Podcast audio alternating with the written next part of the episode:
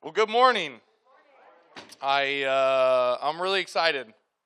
I'm really excited when I invite people to church and I have people that come to church. My good friend Ken in the back over there. Welcome, Ken. Everybody welcome Ken over there if you haven't said hello to him. We're not here to embarrass anybody, but we will. And my son's here this morning. That's also a blessing for me. So I was glad to see my son this morning in the house of the Lord. If you teach your children when they're young and they go astray or they don't, they always know where to end back up because they'll have the Lord in their heart and the Lord directing their path. And so I'm encouraged to see my son this morning here because I know he has a busy work life and a busy life with school and everything that he has going on. So last week we talked about the overcoming life. Wasn't that exciting? I thought it was like a fire service. It was like, man, just that image that we put of God that we talk about in Revelation, and we talked about all those promises, you know, I hope for some of us, maybe there was one of us, maybe there was two of us who thought, man, I've never really heard it or thought or tried to envision God that way when I think about God as I'm praying. I just picture this cloud or you know, this light that just shines, but this was a real direct representation of a somewhat physical appearance of this manifestation of Father, Son, Holy Spirit in one that looked like the Son of Man. And we talked about the promises from that overcoming life. We discussed the fruit from the tree of life that you will get to eat. We discussed the crown of life, victory over the second death. Talked about manna hidden in heaven. Talked about a white stone with a new name. We talked about the promise of authority, authority over the nations, the same authority as the Son of God. Pause it right there, the same authority as the Son of God. Well, you ever have people come up and tell you they want prayer? You remember Jesus when he raised Lazarus from the dead? Remember when Jesus helped the man laying on the mat get up and walk? Well, you know, Jesus said in John 14:6, those who believe in me are going to do the same works that I have done, even greater works, because I'm going to go to be with the Father. Well, guess where he is now? With the Father. So you could be doing even greater works than what he has done, if you believe it. Got to have that faith of a mustard seed. And sometimes I think we don't. Sometimes I think as human beings, we just, that mustard seed, we're down on the ground with a microscope. We're like, I don't see any seed or any mustard at all, except on my shirt. You know, and here's the next promise, clothed in white. And when you're clothed in white, you don't want to see mustard on your shirt, right? How about this promise that you got? Their names will never be forgotten. Your name will never be forgotten. How about the fact that it talked about you were going to have a new name that was going to be unique to you? You know, I studied astronomy. It's always weird to not try to say the word astrology. Astronomy. I studied astronomy, and I learned a lot about our observable universe. And it said, I think that right now the count is that there's 200 to 500 billion galaxies. And within galaxies, similar to the Milky Way, there's 200 to 500 billion stars. And around those stars are planets. And our scientists put names on all these. And every single one of those names is different. Now imagine all the people from the beginning of time since Adam up to now. Every single one of us is going to have a new name unique to you. Every single one of you. Now you might be PX3247-9, but it will be unique to you. Okay? Here was another promise that you were going to be a pillar in the temple of God. These were all promises that were given to us in the Revelation. You are going to bear God's name. This was a promise. You're going to bear God's name. Some of this stuff can be overwhelming. Like, wow, that's too much information. Is that for real? Is this really going to happen? Like, you just try to imagine it. You can't even imagine how a conversation is going to go with your boss next week. Try imagining all these things happening to you, right? How about you are going to gain citizenship in heaven? That was another promise given to you. Citizenship in heaven. You're going to join Christ on his throne. These were the promises we discussed last week. I wrote here, yet as Christians, sometimes we sense this overwhelming doom gloom on our life, and we can't focus on any of those promises. We don't know how to focus on these promises. We don't know how to count on these promises. We don't. And you know why? Because we don't feel worthy of any of it. We don't. We don't feel worthy. I'm not good enough. I'm not good enough. I let myself down all the time. I let myself down all the time. I let that person down. We don't feel worthy of grace. Discount the fact and put that on the side about the fact that you just don't feel worthy about yourself. How about the fact that you know that you have been given grace by Christ and forgiveness of sin? You don't feel worthy of that at all. You already don't feel worthy within yourself, and you're struggling with this feeling of, do I feel worthy of grace?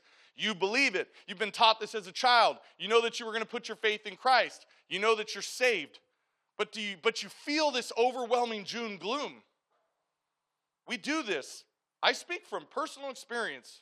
Most of the stuff I'm ever going to get up here and share with you guys is from personal experience of a long journey with Christ. And I like what we talked about last week where I brought up that little tidbit of, you know, what kind of Christian are we? Are we a 20-year Christian, or are you a one-year Christian 20 times that you're just stumbling over this? I can't get past this belief that I'm saved and I'm worthy and I can do so much more, and I was created to do and be so much more. We don't feel worthy of service in the church. I can't help out with that. That's outside my gift. It's outside my pay grade. They want me to show up every week. The building's going to fall down if I come inside. We all do that. I don't feel worthy of fellowshipping with other believers. How much do we do that? Hey, you want to go to church? You want to go to lunch after church? Oh, no, we're kind of busy. You don't feel worthy of hanging out with people. You're like, their family's really good. When they show up to church, they come in orderly fashion in a single file line, and their kids sit down, and the dirt under their nails is cleaned out, and we're just not the same kind of people. I don't feel worthy to be in their presence. I can't have lunch with those people. We do a great job of beating ourselves up and making excuses for ourselves all the time. That's a good sign that you're not living in those promises, you're not focused on those promises, and you're not trusting that those promises were designed for us. Anybody good at complaining? I'm great at complaining. I can be really great at it. Food isn't great. Not sure how to give. Can't pay my bills. How about that one? I don't know how to give in church. I don't even know how I'm going to pay my bills. Give in the church, your bills get paid. I can't believe that guy just came into my lane, cut me off, complain. I don't understand why this store won't open a fourth checker. They see us all standing right here. Walmart. They have no checkers anymore at Walmart. I'm not going to take my shopping cart back to the cart return. My back hurts. But you walked around the whole store with the shopping cart. You even went in the store, they didn't have one. You walked back out to a cart return, grabbed a shopping cart, walked the whole store, shopped, and then your laziness kicked in and you pushed the cart into somebody else's way where they couldn't park next to you later. But my back hurts. Complain, complain. I don't like my job. I don't make enough money. I don't like my boss. I want to quit my job. I don't like paying taxes. I don't like California. I want to leave. That's what we do. This negative energy that comes out of us sometimes, even as believers. This is real life. I'm the real life guy. I'm transparent guy. I struggled with all these areas. I'm always working on overcoming these obstacles because I'm not a one-year Christian 20 times. But these obstacles always show up in the path. And it's knowing how to be like, oh, been there, done this argument with myself before. Oh, already been down this road before. Not going to let myself get beat up and start back at the beginning. Along with always feeling beat up and guilty, we make excuses for ourselves. We have no gratitude for the thing that God provided in our lives. This attitude can make it very hard for you to have an overcoming life. This attitude is going to make it very hard for God to be able to help you, bless you, and use you. And that's what we were designed for. We were designed for him to love us, have a relationship with us, be blessed by him, and to be used for his kingdom work. And if we're not believing these promises, and we're not having this attitude of gratitude, and we're not focused on what Jesus wants to do in our life, and we're beating ourselves up all the time, and we have excuses about everything, and we complain about everything in life, you're not able to be used. Not very well, not very good at all. So we're going to look at a few different people from the Bible who also had character defects that we can understand and identify with. Don't put the slide up yet, Mike, but I'm just going to throw the name out there. Adam, this is a good one. I'm going to start way back. Way back. I'm going to go through people in the Bible because don't you read these people in the Bible? Let me give you a little backdrop of what direction I'm going. You read these stories in the Bible. You're like, Moses, wow. Got put in the basket, floated. For 40 years, he was in Egypt as a prince. And then for 40 more years, he was a shepherd in Midian. And then at 80 years old, he went up before Pharaoh and was used by God to have all these things happen, and God spoke to him in a bush. But this is in the Bible. That's Moses. I'm nothing like Moses. That's what you tell yourself. I don't equal out to Moses. God can't use me like Moses. That's what we tell ourselves. We're like, that's great, but my name's not going in the Bible. They're not going to write a new book later. Nothing's allowed to be added to the text. So I don't feel worthy that God's going to look at me or use me the same way. But we're going to talk about these same individuals that you're lifting up and thinking about these amazing lives they live. But we're going to talk about the fact that they were guilty. They're going to have moments they didn't feel worthy. Trust me, because we're going to talk about some areas of their life. And you know if you're struggling with it, you don't feel worthy. Adam was a finger pointer. Bullet point number one. Adam was a finger pointer. What do I mean by that? He blamed Eve. Here's the best part of the story. How many times have we all read the story of Adam and Eve? Everybody, multiple times. You picture the story that Eve wanders away, ends up at the tree of life, the tree of knowledge, and this slithering snake that's on its feet like a lizard that you watched in a cartoon came up and discussed with her to eat this fruit, and then she did, and then she carried the fruit back to the man and gave it to him. Wrong. Read the story again. He was standing right there the whole time. If you read the story, Adam was standing there the entire time because after she ate it, she turned to give it to the man. It means he was standing there doing nothing about this, not saying anything, not chiming in. And when he got caught and in trouble for it, he was a finger pointer. He's like, no, it was her. He's a blamer. Stop blaming others. That was my bullet point A. We got to stop blaming others. Because this is what we do. We're like, I'm going to blame this person. Stop blaming others. This is what Adam did. This is where our creation started. This is where we all come from this one person. This person where we all started from, he blamed somebody else. He's a blamer. Finger pointer, I called it. So stop blaming others and start owning your own part. Start owning your part. Genesis 3:11. And he said, who told you that you were naked? Have you eaten from the tree that I commanded you not to eat from? The man said, the woman you put here with me, she gave me some fruit from the tree and I ate it. It was her. You were standing there the whole time. It's your fault. It's your fault, God. You gave her to me. It's good stuff. It's good stuff. Now, we look at that story, and we all recognize Adam's downfall in that story. We've all read it. But if you really just kind of really try to dig into that, Adam was a finger pointer. Not me. What's the behavior behind that? That's a character defect. How about number two? Don't put it up yet, Mike. Yeah, I'll go. It's fine. It's up. Abraham was a liar. Abraham was a liar. A liar, not a storyteller, a liar. And this is the guy that God was going to make the father of all nations. But wait, he was so much a liar that he lied pre-promise and post-promise. How about that? After God came to him and made this promise with him, I'm going to bear you a son through Sarah. Years went by. He didn't believe on God to even finish the promise. He gave up. And Sarah gave up on the promise and gave him her handmaiden, her household maid, Haggai. And then Ishmael was born.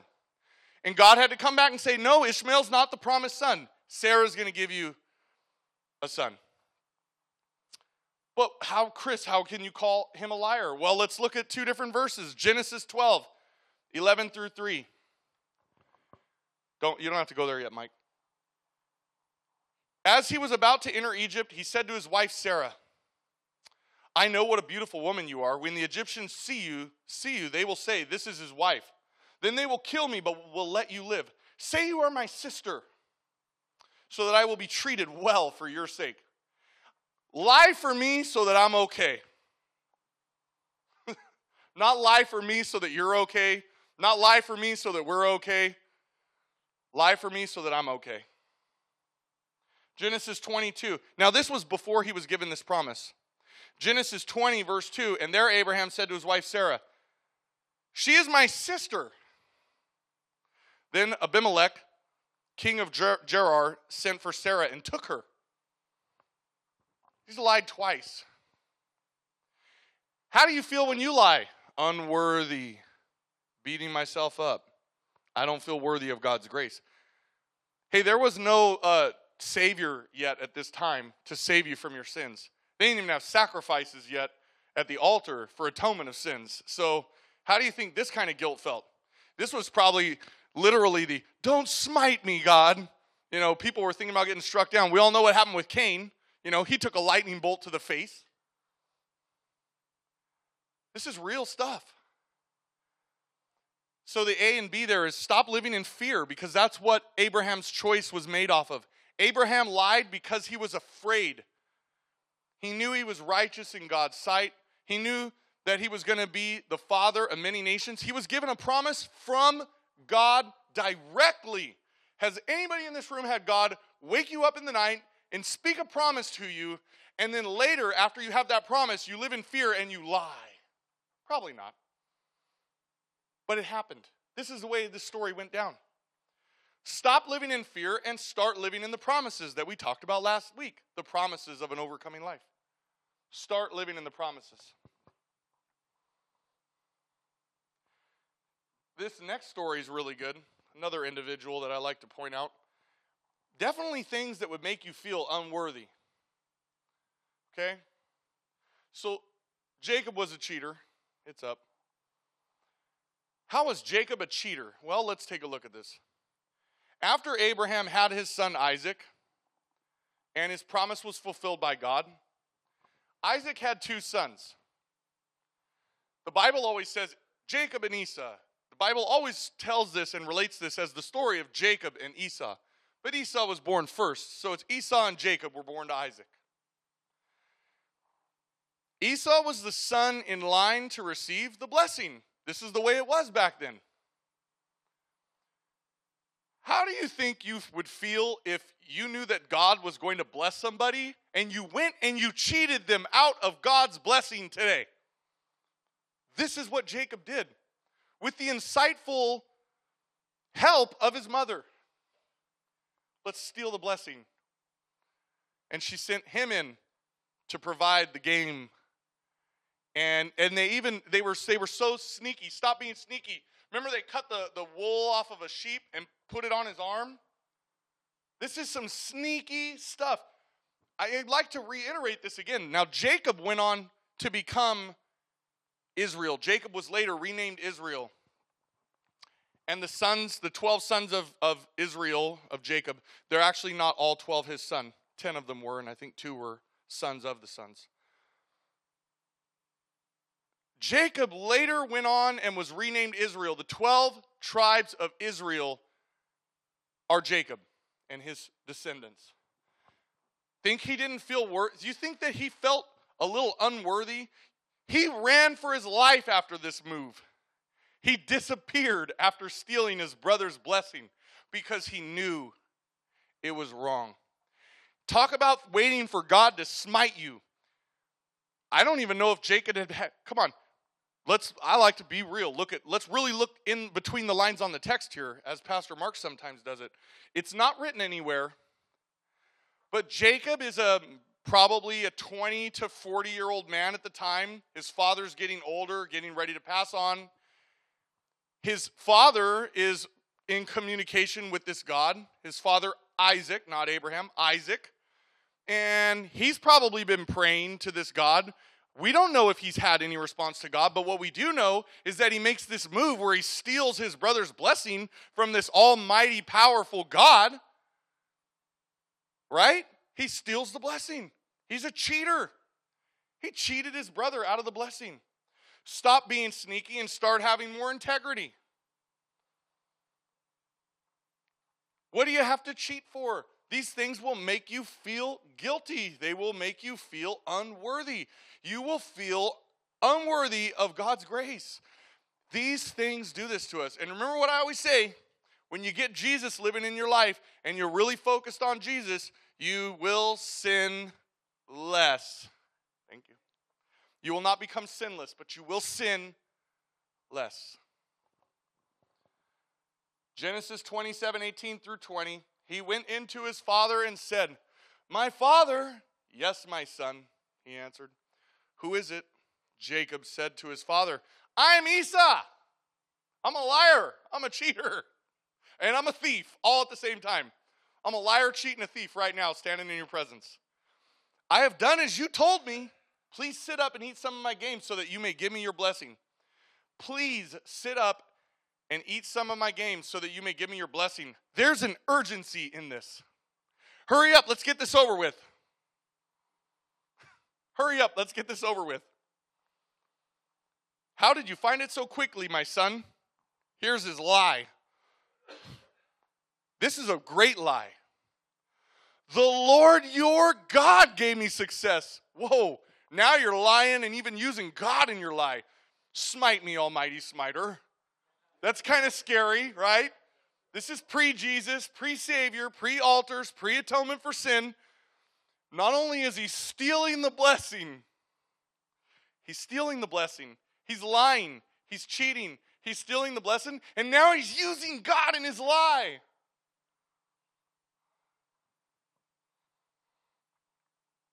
"Thou shalt not take the Lord's name in vain." Wow. This is a big one. Think Jacob realized or felt that at any point in his life God was going to use him in some great, powerful way to also become renamed Israel, the father of the 12 tribes of Israel? Do you think Jacob felt that, or do you think he felt the exact opposite? I think he felt the exact opposite. Something that we deal with. Here's a good one for you. Don't put it up yet, Mike. Checking. Mike's getting good in the back. We just talked about this guy. 40 years in Egypt as a prince. 40 years in Midian as a shepherd. Then 40 years as a leader as they wander in the desert. Moses was he had an anger problem, I'm pretty sure to say. Let's read between the lines. As Pastor Mark says it, it's not there, but let's look back. Let's go all the way back to in Egypt. He sees a Hebrew being mistreated, and he kills an Egyptian and buries the body to hide his sin. And then that's when he fled Egypt. Okay? Think he had a little bit of a temper there? Anybody else have temper? How about when he comes down off of the mountain and he sees the people worshiping the golden calf and he throws down the tablets? Wait, I got the verse here. And he took the calf the people had made and burned it in the fire. Then he ground it into powder, scattered it on the ground, and made the Israelites drink it.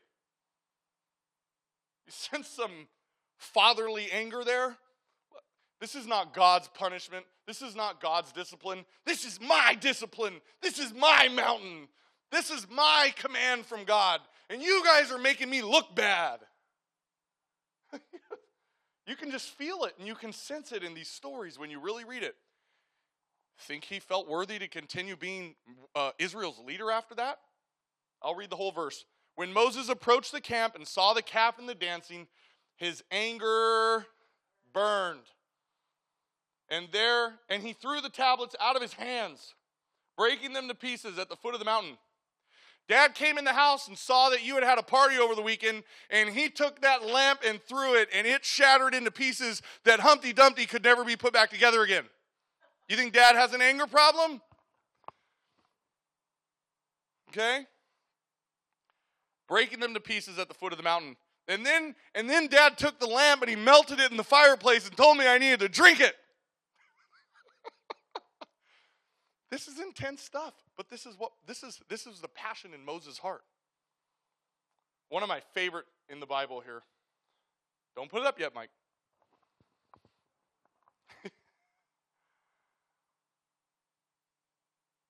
God gave this description to one person in the Bible.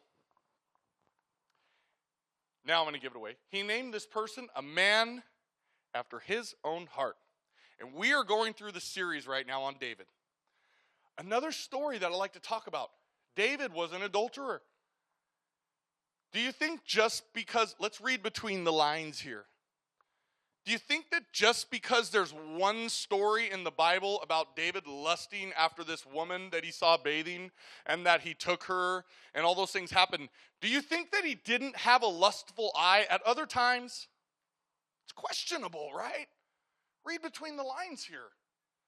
This is how much his lust, this is how deep the lust was, that it finally led to, I'm going to go outside of the thoughts of this and I'm going to act on it. This is not something that happened when he was just 37. He woke up one day and said, for some reason, I can't stop looking at other women. That didn't happen. And we've read, and Pastor Mark has just really brought this great story of going through the life of David where we really understand all these other areas that affected David mentally and emotionally as a child and as a teenager and as a young man, and the senses of rejection, and it carries out about where we found out about what a bad father he ended up being, right? David was an adulterer, and he tried to cover his sin. Stop covering your sin. Remember what God said with him? That he was going to make it visible to everybody? Stop covering your sin and start repenting to God. I love this story that I'm going to read to you next because it's not a story, it's a portion of scripture here. Saul was king, but God removed Saul from his kingship. Do you know why? Well, Saul was going to war, and he was waiting for Samuel to come so that Samuel could pray and do an offering and prepare them for battle. And Saul became impatient, as many of us do. And Saul just went on ahead and did it anyways for himself. He said, we're not going to wait on Samuel. I'm going to do it. And when Samuel confronted him with it, his response, this is what's important. His heart's response was not the same as David's response of heart. This is why God could say, David is a man after my own heart. Let me read this real quick to you. 2 Samuel 12, 1 through 14.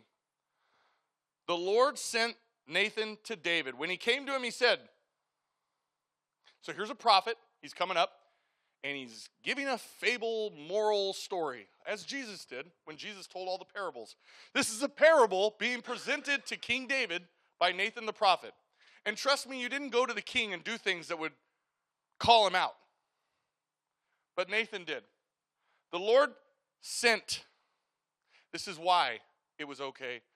And this is why. Because the Lord sent Nathan to David. Not Nathan decided to go to David. The Lord sent Nathan to David. When he came to him, he said, there were two men in a certain town, one rich and the other poor. The rich man had a very large number of sheep and cattle. But the poor man had nothing except one little ewe lamb he had bought. He raised it, and it grew up with him and his children. It shared his food, drank from his cup, and even slept in his arms. It was like a daughter to him. Now a traveler came to the rich man, but the rich man refrained from taking one of his own sheep or cattle to prepare a meal for the traveler who had come to him. This rich man, instead of taking one of everything he had, Instead, he took the ewe lamb that belonged to the poor man and prepared it for the one who had come to him. David, I love it, David burned with anger against the man and said to Nathan, burning anger, passion, read between the lines here. As surely as the Lord lives, the man who did this must die. He must die. He must pay for that lamb 4 times over because he did such a thing and had no pity. Then Nathan said to David, you are the man. This is what the Lord, the God of Israel, says. I anointed you king over Israel, and I delivered you from the hand of Saul. I gave your master's house to you, and your master's wives into your arms. I gave you all Israel and Judah, and if all this had been done too little, I would have given you even more. Why did you despise the word of the Lord by doing what was evil in his eyes?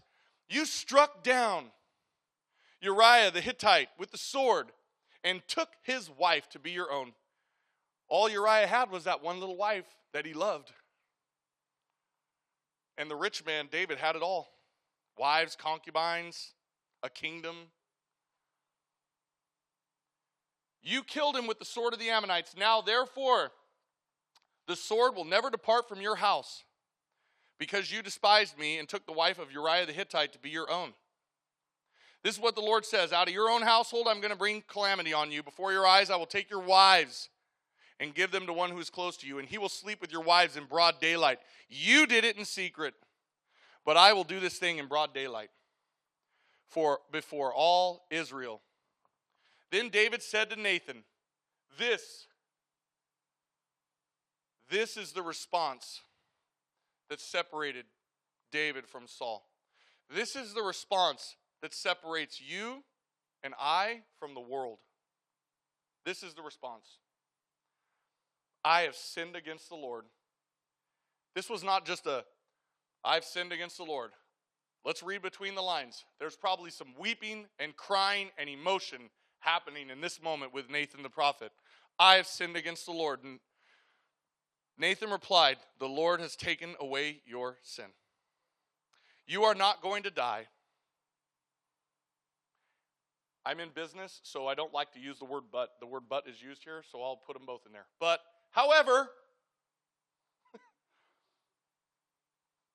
because by doing this you have shown utter contempt for the Lord, the son born to you will die. No sin without consequence. But David's heart was in the right place. Now, when this occurred, do you think David felt worthy to continue being king of Israel? Do you think David felt that he was going to make it to heaven one day? Oh, the Lord is no longer counting your sin against you. That's fantastic to hear that come from you, Nathan. But I'm just not feeling that today. Okay? How long do you think that emotion sat in his heart? That guilt, that shame that I've talked about so many times. You gotta overcome these things. We gotta grow past these things. You just gotta become that overcomer, that, yeah, I messed up. Let's keep going. All these men that messed up, they stepped past their mess up and they kept going. They were a 30-year believer and a 40-year believer and a 45-year sin that felt horrible, then a 50-year believer, not a 40-year believer, not a 1-year believer 40 times. The guilt, that shame. They're not trusting the promises when these things are happening in their life. And I think we all have this happen. I think we all have days, weeks, months, seasons, maybe years, where you're identified with some of these character defects and you're one bad decision away from beating yourself up for months and not feeling good about coming to church and not feeling good about fellowshipping with other believers and not feeling good about what God's doing in your life. Because you can't see all those things because you're beating yourself up with something that God is so ready to make you white as wool. He's already done the work on the cross. He's already knew you were going to do what you were going to do before you did it. okay? He already knew. And he still had a plan for you. Here's a good one. Next guy, Jonah was disobedient. We're going to go through them quickly at this point now. Don't have too many verses after this. Jonah was disobedient, and Jonah had a huge calling. Stop running from God. That's what Jonah tried to do. Boy, they really want me to get involved at the church, but that would require me to show up every Sunday and treat it like my job. Well, you do. You go to your job Monday through Friday. You don't miss that, do you? Ever. You go to work sick. We don't want you to come to work sick. We don't want you to come to church sick and get everybody sick. But you go to work sick. You go to work when you don't feel good. Why would you treat something so much more important with less importance? Why do we do that? Where's our thinking? The wires are wrong. I'm preaching to the choir here because everybody that's here is here every week. We're here every week. Whether you're here or you're online, you do this every week because you already know the importance that this carries, this kingdom purpose that you're living in your life. So stop running from God and start answering his call. Here's a good one. This guy was the rock of the church, Peter. Peter also had a temper, a little bit like Moses, the angry thing. Remember when he lashed out his sword in the Garden of Gethsemane and cut the dude's ear off? You're not taking my homie. You're not taking my worship leader. He cut the ear off. I was listening to, I got a couple seconds here. I was listening to Peter Scazzaro. He authored the book Emotionally Healthy Spirituality. I talked to you guys about it. Great book. If you are interested, let me know and I'll point you in the right direction for that book. He talked about a point where his entire Spanish congregation left his church to go do their own thing. And he wasn't happy about it. He was angry about it. He was angry about the people that helped lead what he wanted to consider a revolt in the church. But they were doing their God kingdom purpose, which was they'd grown too much to be there anymore, and they needed somewhere else to go. Peter had a temper. How about this one? Are you a doubter?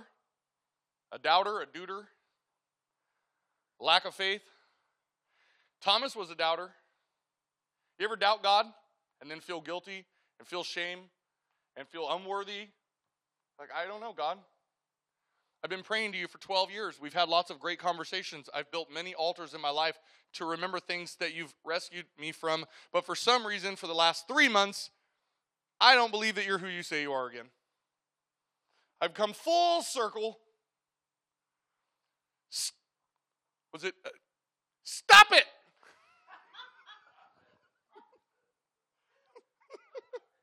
Some of you at home and some of you who have been around this church a long time recognize the reference. I was honored to find out about it. Stop it! Stop questioning truth and start living in truth. You question truth. Stop it. Stop it. Here's a good one. David was also a murderer, but we're going to go with Paul was a murderer. You feel worthy of going out and preaching to people about Jesus Christ? When a few months ago, you were finding Christians and killing them in the courtyards?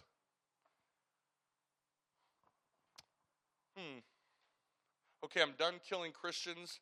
Now I'm going to be one, and I'm going to go out, and I'm going to basically become the author of most of the Bibles of the New Testament. Thank you, Lord, for letting me know. I'm ready to go. It didn't go down that way. You remember we talked about Paul, and I talked about that long journey. We're talking about years before Paul went out and started doing all these great things. Paul was a murderer. Anybody here kill anybody? I have friends that have. I have personal friends that have. And listening to them tell their story and to be set free from their shame and their guilt is quite an amazing thing to hear. Quite an amazing thing to hear. and to see them doing what they do today for God's glory. You got shame? You got guilt? Not like that, you don't. I could try to wrap my finger around that thought all day, but I've never done it, so I can never tell you, oh, I understand what you're going through. Oh, I understand what you feel. No, you don't. No, I don't. Oh, no, you don't. You know, last week we discussed all the promises of the overcoming life, and this week we discussed the overcoming life and these little drawbacks and the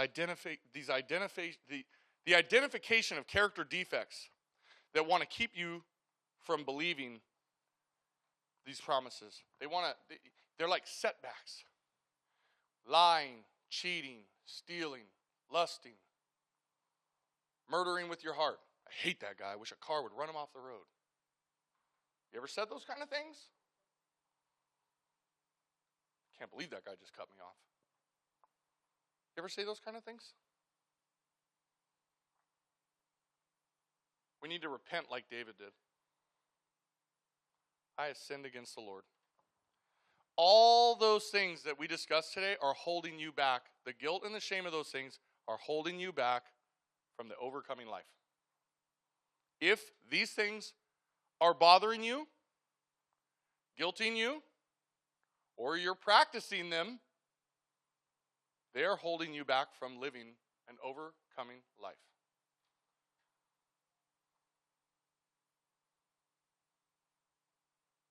The difference between the David dynasty and the Saul dynasty was repentance and recognizing and being ready to make the change, make a difference. Do it different. Are you doing it different? Are you? Is there something that you're cheating on right now in life? Stop it. Because the guilt is going to never allow you to, you're hit the ceiling. I don't feel good about going to church. I don't feel good. I don't feel good about this. I don't feel good to talk to somebody about Jesus. I don't feel good when somebody comes up and asks me about my faith. Why not? Stop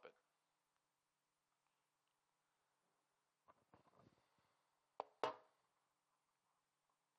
Let's pray. Lord, I just pray that you lift up every person in this room, Lord. Every person online. Every person who couldn't be here today. Lift up our pastor, Mark and Jill in Arizona. Lift up their family to you. Lift up Nicole, who reached out to us and let us know that she wasn't feeling great. We lift you up, Nicole. We want you to know that you're in our prayers. I lift up this community to you, Lord. I lift up this region to you, Lord. All the local churches, Lord. I lift up those who are struggling to understand you right now, Lord. I pray that you put into every single person's heart here today the overcoming spirit. The spirit of overcoming. Fill us with your Holy Spirit, Lord, so that we may overcome. Who is it that is victorious in this world? Who is it that will be victorious in the world? Only those who believe that Jesus is the Son of God. And Jesus, you set us free from all this shame and all this guilt and all these character defects. You've set us free from these things. Break our bondage, break our chains, help us feel set free, help us live set free, and help us focus on staying set free. I thank you for everything that you're going to do this week in the lives of those here. In Jesus' name, amen.